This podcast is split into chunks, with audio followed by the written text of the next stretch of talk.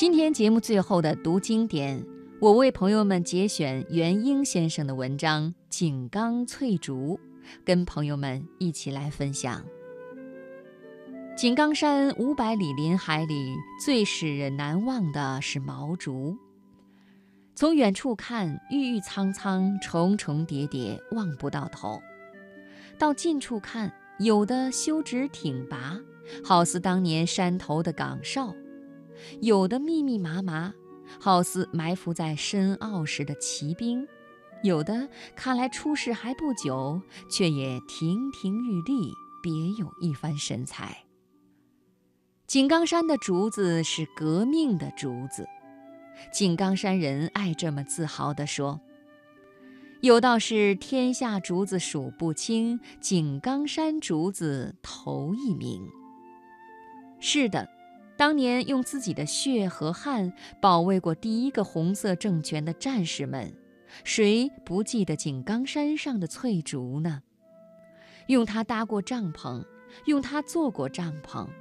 用它做过梭镖，用它当罐盛过水，当碗蒸过饭，用它做过扁担和吹火筒，在黄洋界和八面山上还用它摆过三十里竹钉阵，使多少白匪魂飞魄散，鬼哭狼嚎。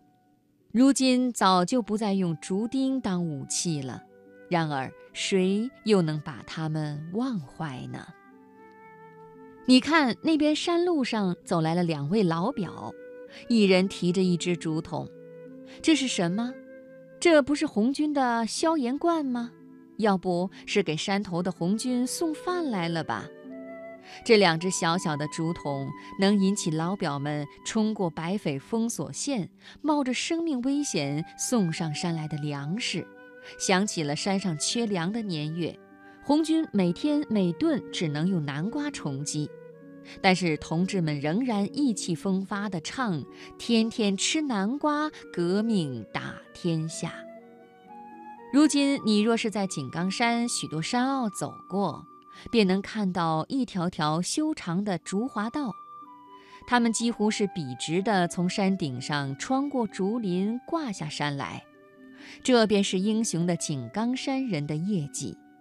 他们在竹林里送走了几百个白天和黑夜，用竹滑道、用水滑道送出了一百多万根毛竹。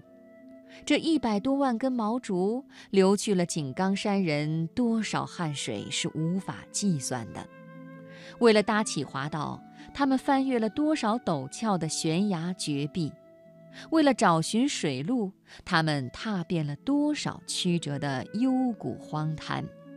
你看，你看，这不是又一批新砍的毛竹滑下山来了吗？这些青翠的竹子沿着细长的滑道，穿云钻雾，呼啸而来。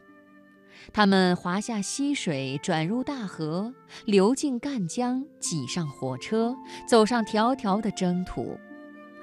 井冈山的翠竹啊，去吧，去吧，快快的去吧！多少工地，多少工厂、矿山，多少高楼大厦，多少城市和乡村，都在殷切地等待着你们。快快地去吧，带去井冈山人民的心愿，带去井冈山人民的干劲，也带去井冈山人民的风格吧。